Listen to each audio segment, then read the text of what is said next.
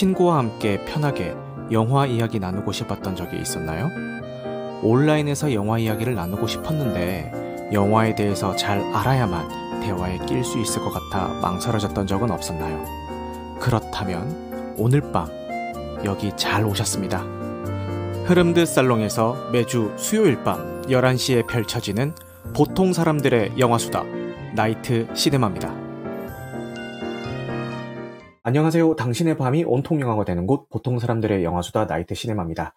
전자기기 스크린에 나타나는 장면들로만 구성한 연출로 호평을 받은 서치의 후속작인 서치2의 스포일러 감상 후기 토론회를 진행을 해보겠습니다. 오늘 방송에서 언급되는 영화 기본 정보와 스토리의 출처는 나무 위키와 다음 영화임을 밝힙니다. 스포일러 감상 후기 토론회는 매주 수요일 밤 11시에 오디오 토론 플랫폼인 흐름드 살롱에서 진행이 되고 있고요. 오픈되어 있는 온라인 공간에서 진행되는 만큼 누구나 참여하실 수가 있습니다. 단 캐스트로 청취하시는 분들은 온라인 녹음의 특성상 스피커분들의 환경에 따라서 음질 차이가 발생할 수 있다는 점 양해 말씀 부탁드리겠습니다. 그리고 바쁘신 분들은 1.2배속이나 1.25배속으로 청취하실 것을 권장드립니다. 추천과 구독은 큰 힘이 되니까요. 잘 부탁드리겠습니다. 어, 먼저 지난 방송 이후에 후원은 없었고요. 어, 그리고 지난 방송 이후에 저 나이트 시네마 채널 소식을 전달을 해드리자면은 어, 숏폼만 올리고 있는 틱톡에서 팔로워 700명을 돌파를 했고요. 그리고 곰돌이푸 피와 꿀 숏폼이 틱톡에서 20만 조회수를 돌파를 했습니다. 그리고 T 전화에 투데이 탭에 들어가 보면은 여기서도 추천 팟캐스트 메뉴가 있더라고요. 저 처음 알았어요. 보니까 어, 팟빵과 연동이 돼서 노출해주고 있는 것 같은데 여기 T 전화에 있는 투데이에서 추천 팟캐스트에 나이트 시네마 앤트맨 캐스트가 선정이 되어서 노출이 되고 있습니다. 요거는 지인이 발견해서 제보를 해줬어요. 어, 그거 아니었으면 계속 몰랐을 뻔했습니다. 그리고 플로에서 문화예술 큐레이션의 앤트맨 캐스트가 선정이 됐고요. 어, 플로 댓글로 천재영진님이라는 분이 꾸준하게 댓글을 남겨주고 계신데 어, 이분이 댓글도 적극적으로 남겨주시고 방송 내용에 대한 피드백들도 댓글로 해주시길래 어 그러면은 저 밤 11시에 여기 라이브를 하는데 뭐 참여해 주시면 좋을 것 같다라고 댓글로 남겼더니 어 저 중학생이라서 그 시간엔 자야 돼요 라고 하시더라고요. 그래서 깜짝 놀랐어요 아, 중학생들도 내 방송을 이렇게 들어주고 계시는구나, 라고 하면서 순간 머릿속에는 내가 과연 이 중학, 미성년자가 들어도 상관없는, 어, 이야기를 쭉 한 게 맞나? 내가 부적절한 발언을 한 게 없나? 이런 이제 주마등처럼 이렇게 싹 스쳐 지나가더라고요.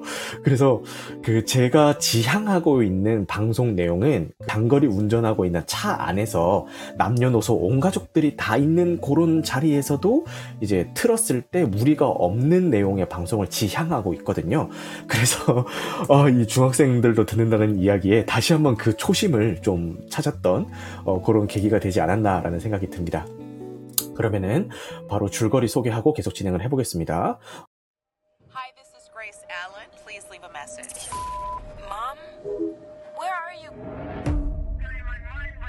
여행을 끝내고 월요일 귀국을 알린 엄마가 사라졌습니다. 경찰의 도움을 요청했지만 결정적인 단서들은 나오지를 않고 딸 주는 엄마의 흔적을 찾기 위해 엄마가 방문한 호텔의 CCTV 그리고 같이 간 지인의 SNS 거리비유 지도까지 온라인에 남아있는 모든 흔적을 검색하기 시작합니다. 주는 엄마의 행방을 찾을 수 있을까요? 사라진 엄마를 둘러싼 비밀을 찾아 나서는 딸의 이야기 영화 서치 2입니다. You're hacking into her boyfriend's email? Who are these people? 전작의 감독이신 아니시 착한디 감독님은 제작에만 참여를 하셨고요. 아니시 착한디 감독님의 전작인 서치 1편과 런의 편집 감독을 맡았던 닉 존슨 감독님이 메가폰을 잡으셨습니다. 총 제작비는 700만 달러인데 100만 달러도 되지 않았던 전편보다 무려 8배나 증가한 액수입니다. 어, 그럼에도 불구하고 헐리우드 메이저 상업 영화 치고는 굉장히 낮은 제작비라고 하네요. 네. 이렇게 기본 정보는 여기까지만 소개를 드리고요. 제 감상평을 짧게 이야기하고 아까 앞서 소개드렸던 빌바오님을 모시고 영화에 대한 이야기를 계속 나눠보도록 하겠습니다. 어, 제가 생각했던 서치 1편의 장점은 뭔가 스토리가 탄탄하다는 것보다는 각종 스마트 기기를 활용한 연출의 신선함 때문이었다고 생각을 했어요. 그래서 이게 속편이 제작이 된다고 했을 때, 어, 이게 과연 전작과 동일한 어떤 신선함을 느낄 수가 있을까라는 우려가 먼저 앞섰거든요. 근데 막상 이 서치 2편을 보고 난 다음에 그 우려가 기우였다라는 것을 알게 되었습니다. 어, 전작의 장점이었던 연출 기법은 그대로 살리면서 스릴러적인 요소들은 더 강화시키는 방향으로 영리하게 2편을 제작을 하신 것 같고요. 어, 억지스럽게 느껴지지 않은 반전의 반접을 거듭하면서 마지막까지 긴장감을 늦출 수가 없었습니다. 그러니까 스릴러적인 요소가 좀 더 강화가 됐다라고 생각을 하시면 될 것 같아요. 그리고 1편과 2편 사이에 어떤 시대적인 갭이 있잖아요. 그 갭 기간 동안 나왔던 어떤 스마트 기기라든가 아니면 여러 가지 온라인에서 활용할 수 있는 서비스 같은 것들을 2편에서 적극 활용하는 모습을 보여주면서 1편과 같은 연출을 사용하되 동어 반복은 되지 않는 그런 어, 느낌을 준 것 같아요. 어, 한 가지 아쉬운 점이라고 하면은, 이거는 정말 개인적인 아쉬움이긴 한데, 어, 뭐랄까, 빅스비는 왜, 전작도 물론이고 이번 작품도 물론이고 애플 생태계를 이용한 시리를 되게 강조를 하잖아요. 근데 뭐랄까 이 시리즈가 흥행을 해서 계속 뭐 3편, 4편 뭐 이렇게 쭉쭉 나온다면은 언젠가는 이 갤럭시 생태계를 활용한 빅스비도 좀 활용을 했으면 좋겠다라는 이런 정말 개인적인 아쉬움을 좀 이야기를 어, 남겨보겠습니다. 근데 사실상 1편, 2편 보신 분들은 공감을 하시겠지만 거의 뭐 애플 생태계 뭐 간접 홍보 영화 아닙니까? 그죠?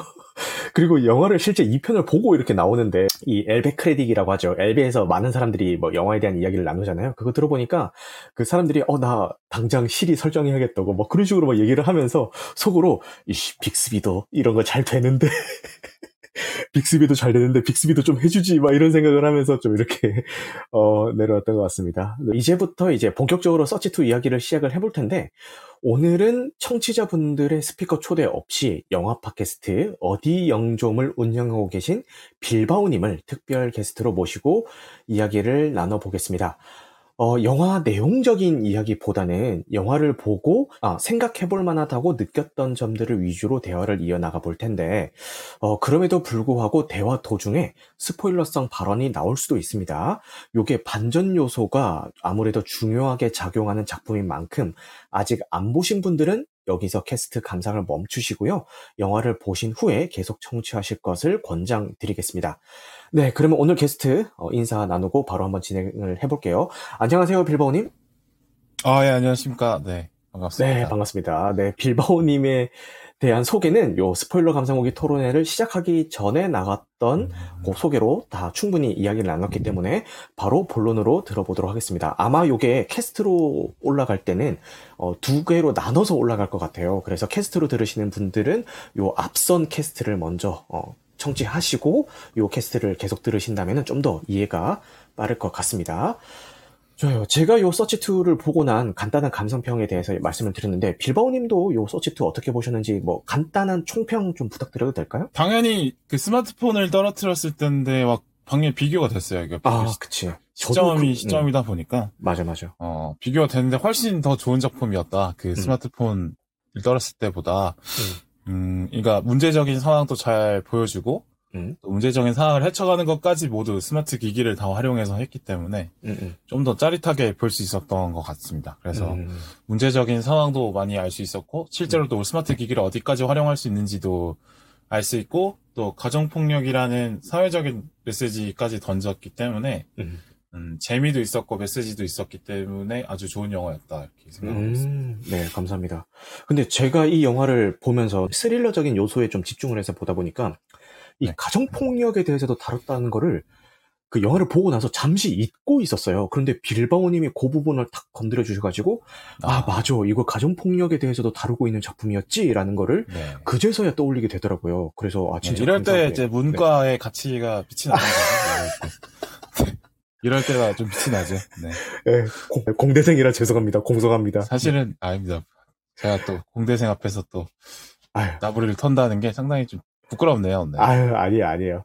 그리고 아까 이제 빌바오님은 이 작품을 보면서 이제 스마트폰을 떨어뜨렸을 뿐인데가 많이 생각이 났다라고 하는 게 요게 전후를 좀 바꿔서 이야기를 해보자면은 이제 음. 스마트폰을 떨어뜨렸을 뿐인데라는 한국 리메이크작이 넷플릭스를 통해서 이제 공개가 됐잖아요. 근데 이제 저는 그걸 보면서 이제 서치 1편이 먼저 떠올랐고 아 이거 완전 서치 생각나는데 이런 생각이 들었고 이제 요게 넷플릭스에 공개된 다음에 서치 2편이 이제 극장 개봉을 했는데 그것 때문에 서치 2편을 보면서 어 요거 그 스마트폰을 떨어뜨렸을 뿐인데가 좀 많이 생각이 난다라고 이제 느끼면서 두 작품을 좀 비교 아무래도 비교해가면서 좀 이렇게 본 것 같아요. 빌바오님께서는 아까 먼저 그런 얘기를 하시면서 이 스마트폰을 떨어뜨렸을 뿐인데 보다 서치 2가 조금 더 발전된 형태인 것 같다라고 얘기를 해주셨는데 어떤 네. 면에서 그렇게 느껴졌을까요? 그폰떨 때라고 줄여도 되죠? 말- 아 그럼요. 네, 네. 될 거죠. 그때 이제 문제 제기만 한 것 같아요. 그러니까 폰떨 때 음. 같은 경우는 이제 음. 스마트폰이 해킹이 됐을 때 음. 이런 이런 문제 사항에 다다를 수 있다 만 음. 보여주고 사실 문제 해결은 그냥 물리적인 속박을 통해서 해결을 하잖아요. 아, 그래서 그렇지. 그러니까 문제 제기는 스마트 기기로 해놓고 해결까지 스마트 기기로 해야 진짜 의미가 있는 것 같은데 음, 음. 막상 이제 영화가 끝날 때는 그 다른 스릴러처럼 음. 그냥 범인을 실제적으로 잡는 방법으로 끝나서 음. 그런 부분이 좀 아쉽다고 생각을 했고 음. 서지투는 이제 그런 면에서 완벽하지 않았나. 음, 맞아. 그 마지막에 시리의 화력으로 이렇게 그 문제 그렇죠. 아, 해결을 그 장면 되게 짜릿하더라고요. 하니까, 어, 저도 그때 소름이 쫙 돋으면서 네. 와 대박이다라고 하면서 봤는데 네, 맞습니다. 그렇습니다. 그 저도 빌바오님의 의견에 동의를 하는 게 이번 서치 2뿐만 아니라 서치 1도 마찬가지인데 발생한 사건도 요 스마트 기기를 통해서 되는 거고 거기에 대한 해결까지도 다 스마트 기기로 하고 있는데 폰떨대 같은 경우는 발생한 사건만 요 스마트 네. 기기를 이용한다 뿐이지 그 거 외에는 전혀 뭐 스마트 기기가 왜 강조가 돼야 되는지 그런 요 소재는 왜 썼는지 좀 의문점이 들 정도로 뭐 끝까지 좀 못 살리는 그런 느낌을 받았다는 거에 대해서 요 빌바오님의 의견에 동의를 하고요. 어 그리고 또 한 가지 차이 사소한 차이를 좀 그 두자면은 폰떨대 같은 경우는 요 스마트 기기의 능동적인 사용자가 악역으로 나오잖아요.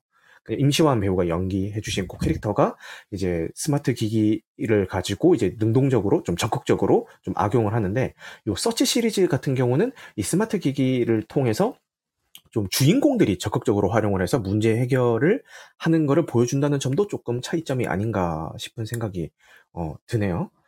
그리고 이 작품을 보면서 또 느꼈던 점 중에 하나가 이 랜선 인맥에 대한 생각도 한번 해볼 수 있지 않나라는 생각이 좀 들었어요. 왜냐면은 요 서치 2편에서 보면은 얼굴 한 번 본 적이 없는 그러니까 요 심부름 서비스를 통해서 이어진 요 주인공 준이랑 하비에르가 사실 이 영화 2편에서 서로 뭐 이렇게 오프라인에서 아는 사이도 아니고 이 온라인 서비스를 통해서 만나게 된 사이임에도 불구하고 서로 이제 속에 있던 진솔한 이야기도 털어놓고 막 실질적인 도움을 주기도 하고 이렇게 온라인 인맥, 인맥임에도 불구하고 여러 가지 상호작용들을 하잖아요.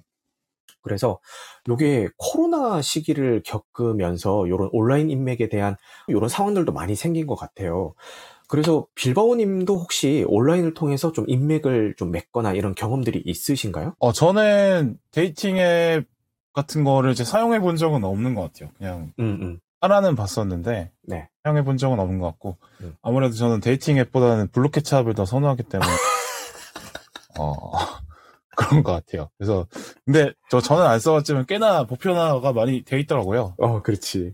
그쵸. 근데 호기심은 생기는데 그 네. 뭐를 또 두려움이 있고 또 왜 보니까 사진도 올려야 되고 왜 점수를 매겨 아, 되는 것에 대한 두려움이 좀 있어가지고 맞아.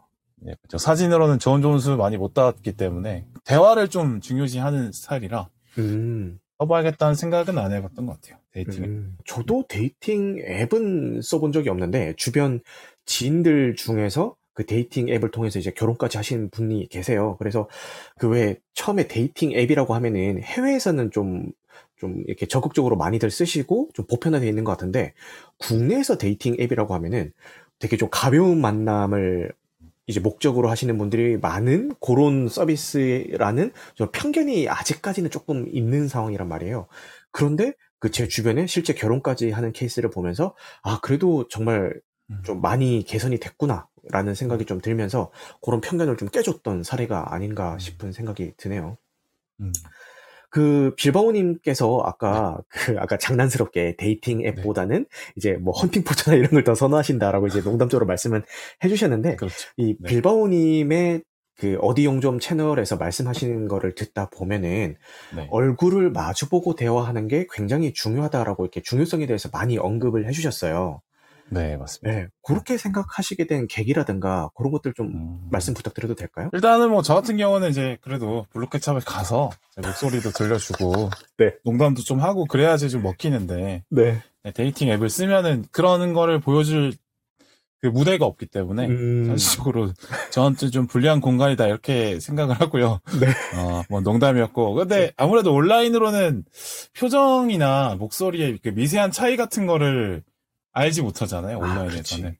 사실 그런 반응들을 봐가면서 이제 드립이 쳐져야지 이제 뭔가 서로 좋은 대화가 오가고 또 음. 서로에 대해서 알 수 있고 이렇게 되는 건데 음, 그게 좀 온라인에서는 어렵다라고 생각을 하고요. 네. 음, 아무래도 이제 오프라인이 중요하다라고 생각을 많이 했어요. 근데 음. 그러니까 근데 서치 2를 또 보니까 네.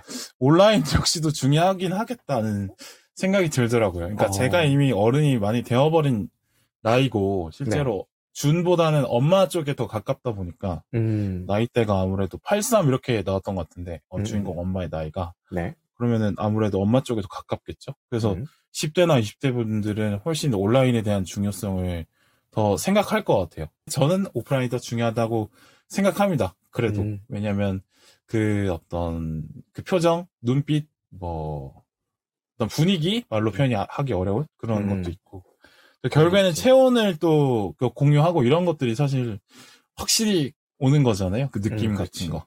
그래도 오프라인이 더 중요하다 이렇게 음. 생각합니다. 아, 그러셨구나. 네. 저 같은 경우도 오프라인이 중요하다라고 생각하는 입장이었어요. 그래서 뭐 사람 아, 네. 만나는 것도 좋아하고, 뭐 모임 같은 거 만드는 것도 좋아하고, 뭐 이런 성격이었는데, 코로나 시기를 거치면서 뭐 클럽하우스라든지 뭐 카카오음 아니면 지금 우리가 이야기하고 있는 이 흐름 같은 이 온라인 커뮤니티 서비스들이 굉장히 활성화가 되기 시작을 했어요. 그 지금은 좀 하락세긴 하지만 어 거기서 만난 인연들 그러니까 이런 오디오 creator를 하면서 만난 인연들 뭐 그런 분들이라든지 어떻게 보면은 온라인으로부터 시작된 인연들이라고 할 수 있는데 이분들이랑 같이 상호작용을 하고 이분들로부터 뭐 어려운 일이 있을 때는 위로도 받고 좋은 일이 있을 때는 그런 감정도 나누고 이런 걸 하다 보니까 어 온라인 인맥도 좀 찐친이 될 수도 있겠구나. 그러니까 이 서치 2에서 나오는 준과 그 하비에르처럼 이렇게 찐친이 될 수도 있겠구나라는 거를 좀 느꼈고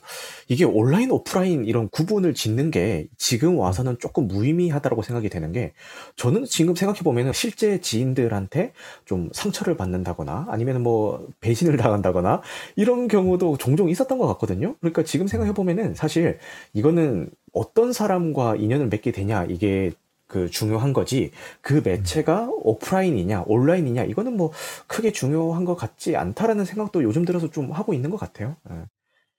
그래서 이런 얘기를 하면서 약간 연 그 밑밥을 좀 던져보자면은 지금 빌바오님과도 온라인을 통해서 알게 된 사이지만 언젠가는 오프라인에서도 뵙고 좀 이렇게 인연을 좀 아, 그렇죠. 예, 길게 좀 나눠봤으면 좋겠다라는 생각이 좀 듭니다. 네. 이렇게 인맥에 대한 이야기, 그리고 폰떨 때랑 비교한 이야기도 좀 나눠봤는데, 서치 1편이든 2편이든 보면은 이런 각종 그 스마트 기기를 통한 서비스들을 적극적으로 활용하는 그 주인공들의 모습들이 많이 비춰지고 있잖아요. 근데 빌바오님은 이렇게 능동적으로, 적극적으로 온라인에 있는 서비스들이라든지 그런 정보들을 통해서 이 주인공들이 활용하는 걸 보면서 어떤 생각이 드셨어요? 그러니까 어떤 분들은 이걸 보면서 와 진짜 쩐다 세상 많이 좋아졌다 이런 생각을 하시는 분들이 있을 수도 있고 어떤 분들은 아 진짜 무섭다 온라인에서만으로도 이, 이 정도의 정보를 획득을 하고 이런 상호작용을 할 수가 있구나 야 이거는 좀 무서운데? 라는 생각을 하실 수도 있을 것 같아요 그래서 빌바오님은 어떤 쪽의 생각을 하셨는지 궁금합니다 음, 아무래도 둘 다 그런 양측면이 있겠죠. 긍정적인 면도 있고 음, 부정적인 면이 있는 것 같은데 음. 일단은 부정적인 면이 일단 더 자극을 많이 해야 될 것 같다는 생각은 음. 하고 있어요. 네. 아무래도 그 많은 정보가 온라인을 통해서 들어오는데 그쵸 근데 대부분 저희가 시- 질- 실제로 겪을 수 없는 경험들인데 근데 마치 아는 것처럼 알게 되는 거잖아요. 음, 그러니까 그치. 미디어를 통해서 알게 되다 보니까. 음. 근데 사실 미디어를 거치게 되면 음. 분명히 그 편집 과정이 거쳐지는 거고 또 네. 취사 선택의 과정이 있기 때문에 음. 누군가의 시선이 개입된 채로 오는 정보인데 그렇지. 근데 처음에 그 정보를 처음 볼 때는 어 마치 그냥 아무런 해석이 담겨 있지 않은 음. 어떤 중립적인 정보처럼 받아들여진단 말이죠. 네. 사실은 중립적이지 않을 수 있는데 해석이 담겨져 있을 수 있는데 음. 그래서 제3자로서 멀리 있는 일을 들어서 알, 아는 것 뿐인데도 강렬한 편견이 생겨, 생길 수 있겠다. 아, 이런 거 좀 조심은 해야 되겠다는 생각합니다. 아, 그래서 나온 이제 유행어가 피카츄 네. 배 만져라, 양쪽 말 다 들어와야 된다, 뭐 이런 아, 얘기도 그렇죠. 중립 그런- 박자 음, 거. 맞아. 네. 그런 맥락에서 나온 것 같고, 지금 말씀해주신 게 이제 온라인에 있는 개인 정보뿐만 아니라 미디어, 온라인에서 미디어를 통해서 노출되는 수많은 정보들에 대해서도 이제 포괄해서 음. 말씀을 해주신 것 네, 네. 같아요. 근데 지금 말씀드리면서 생각이 좀 든 거는 이게 진짜 무서운 게 스스로 필터링 하는 것도 굉장히 중요하지만, 네. 지금 온라인에서 여러 가지 정보를 제공해주고 있는 플랫폼들이 이 큐레이션 서비스라든지 추천 알고리즘 같은 것들을 적극적으로 활용해서 이제 노출을 시켜준단 말이에요. 왜냐면은 그들이 가지고 있는 정보도 워낙 많기 때문에 이 사용자에게 어떤 그 정보를 노출을 해줘야 사람들을 더 끌 수 있고 이 사람들이 우리 서비스에 더 오래 머물게 할 수 있느냐를 당연히 플랫폼도 고민을 하고 거기에서 나오는 게 이제 추천 알고리즘의 고도화가 이제 되는데 어, 말씀하신 것처럼 우리 개개인이 이런 미디어에 대한 정보를 좀 필터링을 하고, 뭐 이것도 중요하지만, 이게 자칫 잘못하면은 미디어가 추천해주는 것들만 계속 보게 되고, 그러다 보면은 확증평량이라고 하죠. 거기에 이제 스스로 빠질 수가 있는 경우가 생겨요. 예를 들어서 뭐 정치적인 문제도 그렇고, 아니면은 음. 똑같은 뭐 사회적인 문제가 생겼을 때, 이거를 좀 다양한 면에서 볼 필요가 있는데, 단일 어, 한 가지 시선에서만 본 정보들만 나한테 꾸준하게 노출이 되면은 이게 다양한 면에서 볼 수 없는 그런 부작용도 생긴단 말이에요. 그래서 그런 것들도 좀 경계해야 되지 않나라는 생각을 한번 해보게 되는 것 같습니다. 어, 빌바오님은 요 큐레이션 같은 거, 좀 유튜브 같은 거 보시다 보면은 그런 거 좀 느끼실 때 없어요? 야, 이거 진짜 좀 무섭다라는 생각 느끼실 때가 없어요? 어. 아무래도 이제 제 성향을 유튜브에서 많이 알고 있기 때문에 그치. 어, 그런 어떤 사안에 대한 뭐 시사 관련한 동영상들은 확실히 제 취향에 맞는 것만 올라오긴 해요. 확실히 음. 저도 어떤 세상을 보는 취향이 좀 확고한 편이라 음, 음. 그쪽으로 많이 올라오는 것 같고 저도 모르게 음. 제 취향에 안 맞는 그런 동영상들이 추천이 될 때가 있어요. 음, 근데 그렇지. 저도 그냥 그걸 볼 생각을 안 하고 너무 자연스럽게 그냥 역따봉 누르고 그냥 넘겨버리게 되더라고요. 그래서 저도 모르게 그냥 보고 싶은 내용, 내 마음에 드는 내용만 보고 있는 거는 확실히 사실인 것 같습니다. 아, 네. 맞아요. 요런 맥락에서 지금 넷플릭스에서 서비스되고 있는 다큐멘터리를 하나 좀 추천을 해드리자면은, 아, 소셜 딜레마라는 그 음. 다큐멘터리가 넷플릭스에서 서비스가 되고 있어요. 그래서 요거 시간 나실 때 한번 보시면은 지금 우리가 뭐 물론 이 서, 서치 1, 2편을 통해서 긍정적인 면도 많이 보고 있지만 이 소셜 딜레마라는 요 다큐멘터리에서는 요 부정적인 면에 집중해서 요런 그 내용들을 다루고 있거든요. 그러니까 이런 SNS라든지 이런 추천 알고리즘 아니면 온라인에 무분별하게 올라와 있는 많은 정보들 이런 거에 대한 부정적인 시선에 대해서 다루고 있는 작품이니까요. 요 넷플릭스의 소셜 딜레마라는 다큐멘터리 꼭 한번 시간 나실 때 보셨으면 좋겠습니다. 네, 그래요. 어, 소대가리님이 그거 진짜 무섭죠라고 하는데 제가 이 소셜 딜레마라는 다큐멘터리를 보고 나서 진짜 소름 돋았던 경험이 뭐냐면은 소셜 딜레마를 딱 봤어. 보고 난 다음에 야 진짜 소름 돋는다. 와 진짜 이거는 어, 이런 부작용이 있겠구나라고 생각을 했다라는 거를 인스타그램에 내가 올리고 있는 거야. 거기서 소름이 쫙 돋았어요. 야 이거 소셜 딜레마를 보고 소름 돋는다라는 거를 인스타그램에 올리고 있구나라는 걸 보면서 야 제 자신이 얼마나 이런 SNS에 절여져 있나라는 거를 어, 다시 한번 체감을 했던 것 같습니다. 그 빌바오님은 뭐 인스타그램이든 뭐든 이런 SNS를 적극적으로 하시는 편이세요? 어, 저는 굳이 이렇게 안 하는 것 같아요. 인스타그램을 했었는데 네. 잘 안 하게 되고 오히려 그 어디 영점을 시작하면서 음. 자기 표현에 대한 욕구가 어느 정도 해소가 돼가지고 어, 인스타그램에 대한 관심이 뚝 떨어지긴 하더라고요. 어, 그러셨구나. 요새는 잘 안 하고 있습니다. 아, 어쩐지 어디 용좀 들어보시면은 분명 영화 캐스트인데 영화 이야기보다는 이제 그 영화를 통해서 느낀 본인 생각을 더 많이 어필하시는 경우가 있기 때문에 아, 네. 그래서 표출하신다는 것 같고 실제로 영화 내적인 이야기를 하는 챕터랑 영화 외적인 이야기 하는 챕터를 또 구분해서 말씀을 하시더라고요. 네, 어, 그런 맥락에서 그렇게 하시는 게 아닌가 싶은 생각이 드네요. 네, 맞습니다. 어, 그리고 아까 제가 빌바오님이 아니었다라면은 뭐 생각도 못하고 넘어갈 뻔 했다라고 했던 게 요 가정폭력에 대해서 이 작품에서 다루고 있다는 점이에요. 음. 그래서 이 가정폭력 을요 작품에서 좀 중요한 요 테마로 다루고 있는 것 같기도 해요. 그래서 여기서 어떤 것들을 빌바오님은 느끼셨을까요? 요 작품에서 다루고 있는 가정폭력에 대해서 보시면서? 그러니까 이게 가정폭력 때문에 이 서치 2의 모든 이야기가 시작이 되는 거잖아요. 맞아요. 가정폭력을 피하기 위해서 엄마가 아이를 데리고 지역을 옮기고 음. 신분을 새로 세탁하면서 음. 아예 모르는 사람으로 살려고 아예 인연을 끊어버리려고 했는데 음. 그게 이제 온라인을 통해서 무너지기 시작하면서 맞아. 사건이 시작이 되는 거라 네. 어, 그 소재로서 아주 위험한 거를 잘 보여준 것 같아요. 그러니까 음, 아무리 신분을 숨기려고 해도 음, 음, 숨겨지지 않는다는 것 그리고 음. 그만큼 가정폭력이라는 거기에 노출된 사람들이 얼마나 위험한지 음, 그리고 가정폭력을 또 실제로 가해하는 사람들의 심리가 그렇게 집착이 강한지도 이번 작품을 통해서 좀 많이 알게 된 것 같고 음.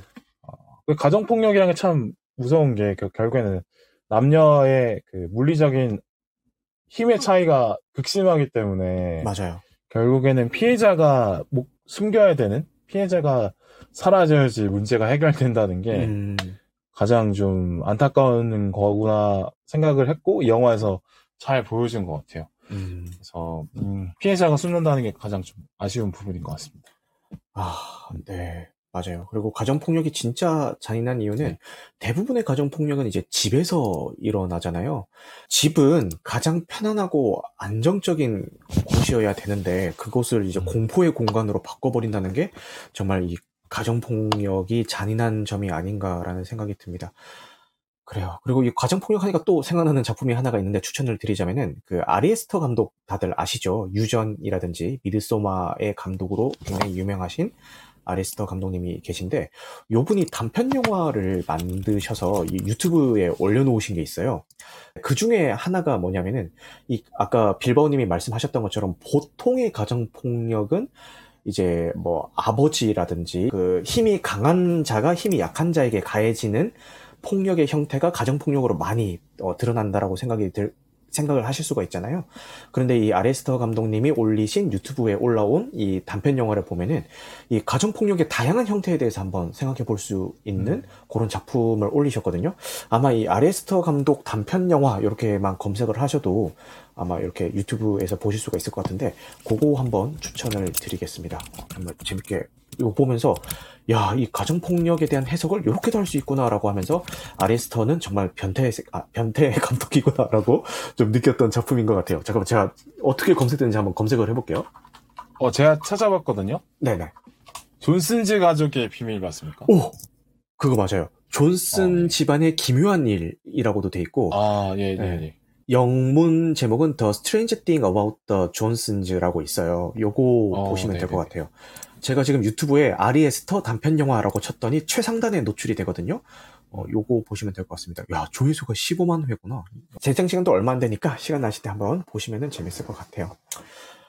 좋아요. 이렇게 영화를 보면서 어떤 것들을 뭐 느낄 수 있는지 좀 이렇게 이야기를 나눠봤는데 다시 영화 이야기에 조금 집중을 해서 이야기를 해보자면은 어, 요 빌바오님은 요 서치 2를 보시면서 야, 요 장면만큼은 진짜 베스트 장면이다라고 생각됐던 장면이 뭐 하나가 있을까요? 아무래도 이제 그 화면을 통해서 음. 그 빅스비를 부르는 그 장면이 아주 인상적이라고 생각합니다. 그, 그, 초, 앞에 그 밑밥을 깔아놓잖아요. 네. 엄마가 그 빅스비를 계속 부르는 어, 장면을 많이 깔아놓고, 그거를 이제 영화 마지막에 중요한 순간에 떡밥을 회수하는 건데, 네. 그런 게 아주 인상적으로 봤습니다. 아, 네. 감사합니다. 그게, 아니었으면은 아예 모든 그 bad ending으로 끝나는 건데, 그렇지. 네, 그 한마디로 그 사건이 해결이 된 거잖아요. 아, 그런 어떤 그 짜릿한 한 방으로 모든 걸 해결해 냈는데 그게 납득이 되니까 더 아. 재밌게 본 것 같아요. 아, 네. 빅스비로 치환해서 말씀해 주셔가지고 너무너무 감사합니다. 아. 어, 참고로 이 서치 2편에 보면은 그 준도 그렇고 준 엄마도 그렇고 스마트워치는 착용을 안 하잖아요. 실제 준이 활용하는 스마트워치도 본인 게 아니라 그 본인 친구가 집에 놀러 왔다가 이제 흘리고 간 스마트워치를 그냥 이렇게 활용을 하는 거잖아요. 근데 실제로 이제 스마트워치를 사용을 하시면은 요즘 뭐 애플워치도 그렇고 갤럭시워치도 그렇고 다 들어가 있는 기능이 그 스마트워치를 착용하고 있는 사람이 갑자기 쓰러진다라는 그 행동이 감지가 되면은 어, 자동으로 뭐 이렇게 뭐 119라든지 아니면은 그 등록해 놓은 연락처로 연락이 가게 돼 있습니다. 그런 기능이 탑재가 돼 있, 는데 그래서 그걸 보면서 좀 느꼈던 점이 아 만약에 엄마가 스마트워치를 차고 있었더라면은 엄마가 그 총에 총에 맞았나요? 총 맞죠? 총에 맞은 거 맞죠? 네네네. 예, 총에 맞고 쓰러질 때 그 기능이 이제 그 작동을 하면서 저 고생을 안 해도 됐을 텐데라는 생각이 좀 들더라고요. 네, 그런 게 하나 있어가지고 네, 그랬습니다. 제가 생각하는 가장 재치 있었던, 가장 인상 깊었던 장면 중에 하나는 그 주인공인 준이 어디에 로그인 하려고 하는데 당신이 사람임을 증명하세요라고 하니까 버스가 표현되어 있는 그 섹터를 고르세요. 그림을 고르세요라는 게 나오잖아요. 그런데 그 버스에 귀퉁이가 하나 살짝 걸쳐져 있는 그 타일은 준이 순간적으로 아, 요거 클릭해야 되나 말아야 되나. 되게 망설이는 씬이 한번 나와요. 어, 그때 빵 터지면서, 야, 이거 진짜, 그, 좀 이해도 깊게, 어, 제작이 됐구나라는 생각이 들면서, 아, 너무 웃었던 그런, 어, 장면 하나가 있어서, 그게 좀 생각이 나네요. 네. 저도 재밌게 봤습니다, 그 장면. 아, 그래요? 그. 유현진 선발 경기 보면 그공 네. 하나 넣었다 빼면 넣었다 뺐다 하면서 스크래, 스트라이크 존 심판이 어디까지 잡아주는지 체크하는 그런 거 있거든요. 아, 1회, 맞아, 맞아. 1회에 그런 걸 유현진 하는데 네. 되게 생각이 났어요. 아, 아까 그 이야기했던 소재 중에 하나이기도 한데요. 어, 우리나라 지금 뭐 신문사들이라든가 아니면 방송사들, 이런 언론사들을 통해서 제공되고 있는 정보보다는 그 뭐 카톡으로 퍼지고 있는 정보들, 아니면 음. 트위터나 인스타그램을 통해서 퍼지고 있는 정보들을 사람들이 더 쉽게 믿는 경향이 좀 있는 것 같아요. 근데 그런 경향에 대한 부작용에 대해서 요 서치2에서도 조금 다루는 장면들이 나오거든요. 예를 들어서 이 주인공의 엄마가 실종이 되었다라고 했을 때 많은 SNS에서 그런 이야기들을 다루고 그리고 뭐 유튜버라든가 아니면은 뭐 팟캐스트에서도 이 엄마에 대한 그 뭐 신상 정보라든지 아니면은 이 검 증되지 않은 본인들만의 그런 내피셜이나 추측 같은 것들에 대해서 이렇게 막 다루고 있는 그런 씬들이 나와요. 근데 아이러니하게도 사람들은 그 SNS나 온라인 미디어를 통해서 그 퍼지고 있는 정보들을 더 신뢰하고 믿는 경향이 있단 말이에요. 그리고 이런 정보들이 더 쉽고 빨리 멀리 엄청 퍼지는 그런 경향도 있어요. 예, 그래서 그런 거에 대한 팩트 체크가 아까 빌바오님이 말씀하신 것처럼 그 자가 자기 검열이 필요한데 그런 거 없이 많이 퍼지고 있다라는 거를 이제 서치 2를 통해서 좀 보여주고 있는 게 아닌가 싶습니다. 그 실제로 저희 어르신들 그 카톡방을 통해서 퍼지고 있는 이런 카톡 내용들 보면은 막 기가 차지도 않는 내용들이 되게 많이 퍼지잖아요. 근데 이제 우리 부모님들이나 아니면은 뭐 친척 어르신들이 그런 내용들을 우리한테 막 보내줄 때 보면은 막 아유, 이런 걸 믿어? 싶은 것들을 이제 보내주실 때가 있어요. 그래서 그런 것들을 좀 경계해야 되지 않나 싶은 생각이 듭니다. 어, 빌버님도 아까 말씀하셨던 그 어떤 그 자기 검열이 필요하다. 이런 내용도 이런 맥락에서 말씀해 주신 게 맞죠? 아, 그럼요. 네. 음, 아무래도 제3자의 입장에서 사건을 보다 보니까 음, 좀더 그 조심해서 음. 크로스체크나 아니면 이 사실 자체를 내가 알아야 될 이유가 있냐 없냐부터 먼저 파악하는 것도 필요하다는 저는 생각을 했어요. 왜냐하면 음, 너무 많은 정보들이 쏟아지는 세상에 있다 보니까 음. 이 정보를 읽기 전에 내가 이, 이걸 알아야 될 이유가 있는 정보인지 없는 정보인지 먼저 생각해 볼 필요도 있는 것 같고 음, 만약에 이 정보에 대해서 내가 알- 파악하기로 마음을 먹었다면 어, 음. 당연히 여러 언론사의 기사도 체크해 보고 음. 어, 내가 받은 이 정보가 내용이 맞는지 검색도 해보고 뉴스를 찾아보고 이런 거는 반드시 필요한 것 같습니다. 야. 왜냐하면 그렇지 않으면 나도 잘못된 편견이나 잘못된 뭐 가짜뉴스 같은 거를 퍼나르는 사람이 또 될 수 있기 때문에 맞아. 음, 그런 거는 조심해야 될 것 같아요. 맞아, 맞아. 저도 그런 경우가 되게 많은데, 어떤 정보를 딱 접해가지고, 야, 이거 진짜 쩌는 정보다 싶어가지고, 이렇게 막 여러 카톡방에 올렸는데, 나중에 알고 보니 그게 허위 정보였어요. 이럴 때 진짜 등에 막 식은땀이 흐르더라고요. 그래서 그런 경험을 몇 번 하고 나니까, 아, 이거 어디 다른 사람한테 이 정보를 퍼나르기 전에는 좀 찾아보고 해야겠다라는 그런 게 이제 경험으로 습득이 된 적이 있어가지고 예, 방금 빌바오님이 하신 말씀에 동의를 하게 되는 것 같습니다. 어, 그리고 또 재치 있게 그 동안에 그 서치 1편과 2편의 제작 그 기간에 갭이 있는 그 기간 동안 그 좀 더 많이 발전한 이런 온라인 세상에 대해서 좀 재치 있게 반영을 했다라고 또 느꼈던 장면 중에 하나는 이 엄마를 납치하는 과정에서 그 배우들을 쓰잖아요. 그 온라인으로 이렇게 섭외한 배우들을 이제 빌런이 쓰게 되는데 나중에 그 여자 바텐더 어, 배우로 써졌던 그 여자 바텐더가 나중에 체포가 돼서 이제 인터뷰를 진행을 할 때 그 빌런이 그 여자 바텐더한테는 이런 범행을 저지를 거다라는 이야기를 하는 게 아니라 어떤 이런 리얼리티를 표방하고 있는 온라인 컨텐츠를 제작하는 거다 라고 어, 속이고 이제 제작을 했단 말이에요. 근데 그 인터뷰하는 분이 이런 내용을 제작한다는 걸 알았을 때 어떤 생각이 드셨어요? 라고 질문을 했을 때 이 여자 바텐더의 대답은 뭐 소름이 돋았어요 라고, 라고 한다든가 아니면은 아, 정말 뭐 후회가 됐어요 뭐 이런 이야기가 아니라 정말 비전 있는 사람이라고 생각했어요 라는 대답을 내놓는단 말이에요. 그러니까 공중파라든지 어느 정도의 심의가 작용을 하는 그 매체들, 방송 언론사라든지 이런 데서 다루지 못하는 내용들을 어, 유튜브 같은 곳에서 이제 개인이 제작해서 많이 올리고 있잖아요. 컨텐츠들을 여러 군데에서. 그래서 그런 것들이 지금 우후죽순으로 생겨나고 있는데, 어, 그거를 사람들이 더 열광하고 더 재밌게 보고 있단 말이에요. 그래서 그런 것들을 좀 반영해서 이 영화 속에 녹여낸 장면이 아닌가라는 생각이 들어가지고, 야, 정말 시대의 흐름을 잘 캐치하고 만든 작품이구나라는 생각도 좀 들었던 것 같습니다. 어, 흐름에서 카모식님께서 서치2에서 아빠가 엄마를 살려둔 이유가 있나요? 라고 물어보시는데, 이게 그 질문인 것 같아요. 그러니까 엄마를 굳이 그 공을 들여가지고 납치를 한 다음에 죽이고 이제 그 흔적을 지운다기 보다는 어떤 골방 그 창고 같은 데다가 그냥 가둬놓잖아요. 근데 이제 카무식님의 질문은 어, 좋아 그런 완벽한 계획에 의해서 엄마를 증발시켰어.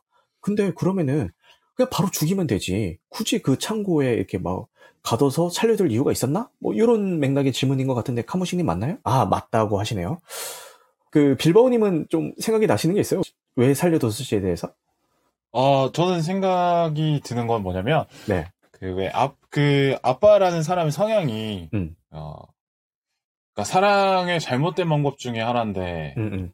사랑하는 대상을 스스로 약간 소유한다고 생각하는 경향들이 잘못 가시는 분들 중에 그런 사람 있잖아요. 아, 그러니까 맞아. 내 맘대로 너는 움직여야 되는 대상이고, 음, 내가 원하는 대로 움직여야 되고, 내가 내 통제 아래 있어야 돼. 그게 사랑이야. 라고 생각하는 분들이, 어, 잘못 생각하시는 분들이 있죠. 근데 그거의 반영 아닐까. 그러니까 그 엄마를 죽여야 된다는 생각보다, 음, 아, 이제 내가 잡아왔으니까 너는 이제 완벽하게 나에게 복종하길 바란다.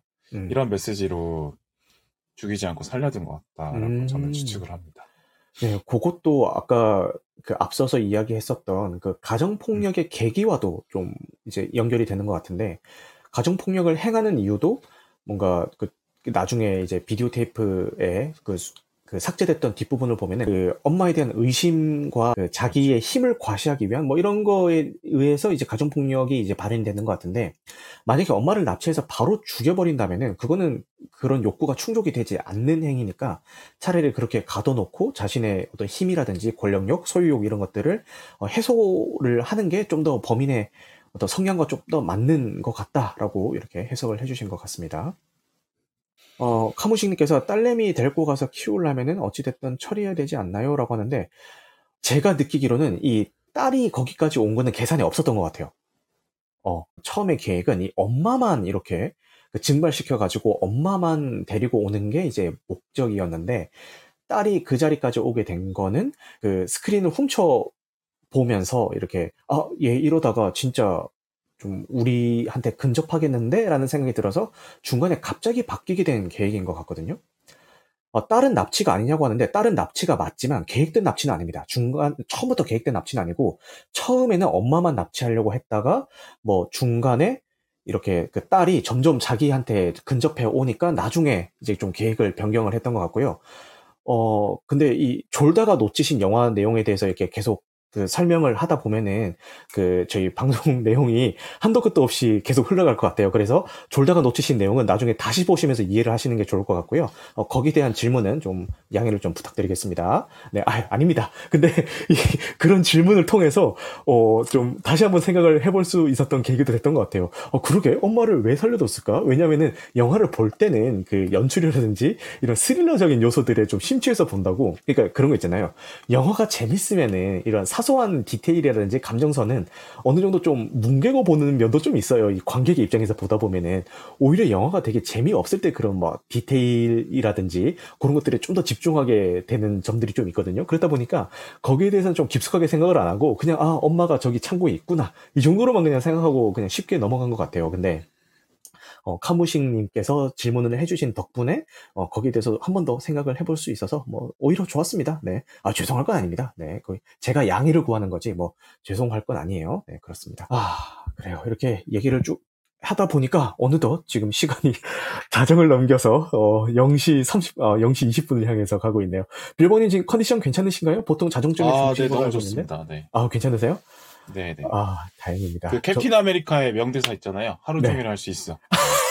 그런 느낌입니다. 아, 네, 이렇게 해주셔서 너무 감사해요. 어, 근데 이제 제가 항상 이제 자정쯤에는 주무신다고 하길래 뭔가 네. 뭐 회사 일이나 이런 것 때문에 그러신가 했더니 아. 취업 준비 중이라고 해야 되나요? 그 중에도 본인의 패턴을 잃지 않으시려는 어떤 노력이신 것 같아가지고, 아, 다시 한번 음. 좀 존경스러운 마음이 드네요. 많이. 아유, 저는, 그러니까 부끄럽네요. 네. 아. 열심히 살아야겠네요. 네. 아유, 아, 그런 의도까지는 아니었습니다. 네. 제가 대학생 때 막 방학 기간이나 이럴 때를 생각을 해보면은 음. 저는 정말 한도 끝도 없었던 것 같거든요. 아. 그냥 뭐, 뭐 그냥 되는 대로 자고 뭐 되는 대로 일어나고 네. 막 그랬던 것 같은데 네. 아, 진짜 대단하십니다. 그거. 저도 한 게으름 하는데 나중에 게으름 어디까지 피워봤나 이런 얘기 하면 또 재밌을 것 같네요. 근데 여러분 그런 얘기 아시죠? 게으른 자가 세상을 바꾼다라는 이야기 많이들 들어보셨을 겁니다. 세상의 모든 발전은 게으름을 통해서 이제 있어 왔다. 만약에 모든 사람들이 지금 하고 있는 거에 만족을 했다면은 이런 발전은 없었을 것이다. 어떤 게으른 사람이, 게으른 누군가가, 아, 이거 좀 귀찮은데 좀 더 효율적으로 할 수 있는 방법 없나? 이런 고민을 하기 시작하니까 세상은 계속 발전해 왔던 거다라는 이야기 다들 아시죠? 여러분들 그런 게- 고민을 나이트 시네마님이 주로 해주시는 것 같아서 감사하네요. 네. 그런 세상을 좋게 만드는 고민들 해주시는 것 같아서 감사해요. 제가요? 전하고 싶습니다. 아, 감히 제가요? 지금 약간 그 전문 용어로 그 오랄 품앗이라고 하죠. 서로 빨아주 아, 아, 이런 분위기. 네. 아, 예. 아, 보통 이런 것들이 이제 대면대면한 사이에서 많이들 하고 있는데, 아, 근데 여러분, 이렇게 빌바오님 캐스트에서 이분님이랑 빌바오님이랑 티키타카 하는 거 보면은 절대 서로 막 칭찬해주고 이런 거 절대 없습니다. 서로 막, 막 갈구고, 막 비난하고, 막 반박하고 막 이러면서 이게 진행을 하시는데 되게 케미가 살아있거든요. 아마도 빌바오님도 이렇게 저랑 이제 오늘 합 맞추는 게 처음이니까 이렇게 하는 거지, 나중에 예, 찐친이 되면은 또 막 서로 갈구고 막 이렇게 되지 않을까라는 아, 저희도 이제 또 다른 하와수가 될수 있죠. 네. 그렇죠. 그런 관계를 꿈꿉니다. 이렇게 얘기하다 보니까 너무 재밌네요. 좋습니다. 그럼 이제 오늘 영화 이야기는 이 영화적인 내용보다는 그냥 영화 내용을 막 분석해가지고 파고들어서 이렇게 뭐 하나부터 열까지 이야기했다기보다는 이 영화에서 다루고 있었던 어떤 소재들에 대한 이야기를 위주로 오늘 좀 진행이 됐던 것 같아요. 그래서 어, 좀더 새로운 방법으로 진행이 된 것 같아서 좀 더 재밌었던 것 같고 어, 마무리 멘트를 이제 슬슬 해볼까 하는데 마무리 멘트 하기 전에 우리 빌바오님 요 영화적인 측면에서 좀 하고 싶었던 이야기가 있으면은 어, 마지막으로 어, 마음껏 하실 수 있는 시간을 드릴게요. 어, 영화 일단 너무 신선하고 재밌는 소재들이 많았고, 끝까지, 처음부터 끝까지 스마트 기기를 음, 활용해서 이야기를 전개했다는 점이 아주 신선했고, 어, 그런 어떤 시도들이 좀 더 계속 나올 수 있을 것 같아서, 서치 시리즈로 쭉 나올 수 있을 것, 같- 있을 것 같다는 생각을 했, 어요 음, 음, 그런 면에서 아주 흥미있는 소재라고 생각을 했고, 아, 저는 이 얘기 하고 싶었는데, 네. 이 주인공들이 전부 다 서치 1에, 서치 2나 다 약간 사회적인 소수자들을 주인공으로 한단 말이죠. 아, 그 동양인이라든지 흑인이라든지 네, 네, 네, 다루고 네, 있죠. 네. 그러니까 원래 공식적인 어떤 제도들이 도움을 잘 못 받는 사람들이 어, 그런 사람들에게는 이런 스마트 기기를 통해서 음. 문제를 해결하는 것이 좀 더 절박할 수밖에 없다. 음, 어, 반드시 이 사람들이 스마트 기기에 의존할 수 있는 해야 되는 이유는 그 사람들의 어떤 사회적인 배경도 있는 것 같다라는 거를 언뜻 언뜻 보여주는 것 같아요. 그런 음. 코드들이 저는 느꼈거든요. 원에서나 투에서나 음. 음, 그런 코드들도 녹아 있는 게 아주 좋았다고 생각합니다. 음, 아, 네, 좋은 지점 감사합니다. 그 영화 노베에서도 비슷한 상황들이 나오죠. 그러니까 그 흑인이 경찰에 뭔가 도움을 시도를 하는 거랑 아, 노비 아니지? 겟아웃. 영화 겟아웃에도 네, 좀 비슷, 네. 어, 비슷한 상황이 나오죠. 흑인이 경찰에 이제 도움을 시도를 했을 때랑 아니면 백인이 경찰에 도움을 시도를 했을 때 어떤 공권력의 적극성에 대한 그 차이점도 아무래도 그 인종 차별이 지금은 많이 뭐 좋아졌다고 하지만 아직도 조금 뭐 남아있는 그런 분위기가 있나 봐요. 뭐 제가 네. 뭐 미국에 사는 게 아니라서 현지 분위기가 실제 어떤지는 잘 모르겠지만 어, 그런 면에 있어서 공권력에 물론 도움도 요청을 하긴 하지만 그런 동- 공권력의 그 피드백이 오는 거를 어, 마냥 기다리고 있을 수만은 없는 그런 사회적인 소수자 아니면 약자라고 하는 게 좀 더 표현이 맞겠네요. 그런 약자들이 스스로 능동적으로 자기를 지켜야 되기 때문에 요런 서치라는 영화의 주인공들은 다들 뭐 1편에선 동양인, 2편에선 흑인 이렇게 다뤄지고 있는 게 아닌가라는 생각을 빌바오님께서 말씀을 해주신 것 같습니다. 어, 여기에 대한 좀 더 디테일한 이야기를 듣고 싶으신 분들은 어디 영 좀에 올라와 있는 서치2 캐스트를 들어보시면 여기에 대해서 좀 더 자세하게 설명을 해주시거든요. 그래서 한번 들어보시면 좋겠다는 생각이 듭니다. 네, 오늘 이렇게 빌- 그 다른 게스트 분들 없이 빌바오님과 이제 둘이서 그 서치2에 대한 이야기를 나눠봤는데요. 이렇게 영화 이야기뿐만 아니라 이런 여기서 이야기하고자 하는 바에 대해서 이야기를 나눠보는 것도 좀 어, 재밌다라는 생각이 드네요. 그래요. 어, 서치2에서는 온라인에 있는 요소들을 활용하는 것에 대해서 어떤 부작용도 묘사를 하고 있고 좋은 방향으로도 좀 묘사를 하고 있는데 어, 저는 하는 일도 아마 요런 IT 쪽의 일을 하고 있기도 하고요. 제 관심사도 요런 쪽이다 보니까 아무래도 좀 이런 온라인에 있는 것들을 좀 적극적으로 활용하려는 어떤 성향이긴 해요. 그러다 보니까 여기서 좀 좋은 쪽으로 묘사가 될 때는 어떤 쾌감도 좀 느끼기도 했고요. 어, 좀 되게 재밌게 감상을 했던 것 같습니다. 반면 이 서치 2에서는 그냥 뭐 집중적으로 묘사를 한다기보다는 약간 소재로서 잠깐 이렇게 비추고 넘어가고 있는 것 같긴 한데 어, 반면 부작용들도 충분히 많고, 그리고 온라인에서 지금 당장 구글 같은 데 들어가 보셔가지고 본인 휴대폰 번호나 본인 이름을 검색을 했을 때 어떤 결과들이 나오시는지를 꼭 한번 찾아보셨으면 좋겠어요. 아, 나도 모르는 사이에 내 정보들이 이렇게 많이 노출이 돼 있구나라는 거를 분명 느낄 수 있을 것 같거든요. 어, 활용은 하되 좀 경계는 해야 되지 않나라는 생각이 듭니다. 이런 점에 대해서 다루고 있는 요 서치 시리즈는 어, 저 개인적으로 되게 애정하는 시리즈가 될 것 같고요. 앞으로 뭐 3편, 4편, 뭐 몇 편까지 이어질지 모르겠지만 앞으로도 지금 초심을 잃지 않고 아, 다루고자 하는 이 메시지를 어, 충분히 담아내면서 시리즈의 명맥을 쭉 이어줬으면 하는 바람이 있습니다. 감사합니다. 오늘도 이렇게 늦은 시간까지 함께 해주신 분들 모두 모두 감사하고요. 오늘 방송된 내용은 편집 과정을 거쳐서 유튜브와 각종 팟캐스트 플랫폼에 업로드될 예정입니다. 마지막으로 우리 빌바오님, 그 항상 혼자 녹음을 하시거나 이렇게 오프라인 환경에서 녹음을 하셨는데 이렇게 온라인 환경에 서 녹음을 해보시니까 좀 어떠신지 소감 한마디 듣고 방송 마무리 해볼까요? 아, 일단은 이 나이트 시네마님의 그 물 흐르는 듯한 진행에 그냥 네. 저는 숟가락만 얹은 것 같은데 아 닙니다. 좋은 방송 나온 것 같아서 네. 그냥 개인적으로 좋고요. 네. 어, 뭐랄까 이게 저는 되게 뭔가 이야기하면 막 끼어들어갖고 막 딴지 걸고 이런 스타일인데 음. 온라인 방송이다 보니까 그 호흡을 못 찾겠네요. 그거 아, 좀 어렵긴 한 것 같아요. 근데 뭐 한- 다음에 또 기회가 되면 좀 네. 더 재밌게 만들 수 있을 것 같다. 음. 생각이 들었고, 근데 전체적으로 아주 너무 재밌었습니다. 아, 네.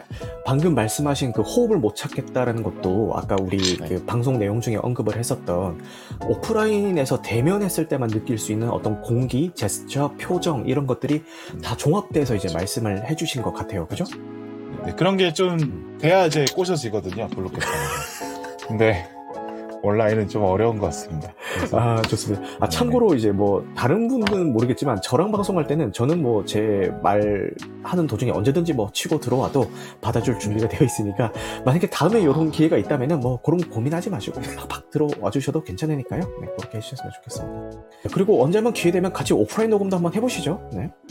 아, 또 오프라인의 또 첫맛을 또 느껴보는 것도 좋죠. 네. 음, 그래요. 그래서 그, 녹음이 뭐야, 건대됐으면 스튜디오에서 주로. 하시죠? 어, 네, 그렇긴 한데요. 네. 음. 네, 제가 가장 마음에 설렘이 남아있는 건대에서 하는 게 가장 녹음이 재밌죠. 아, 그래요?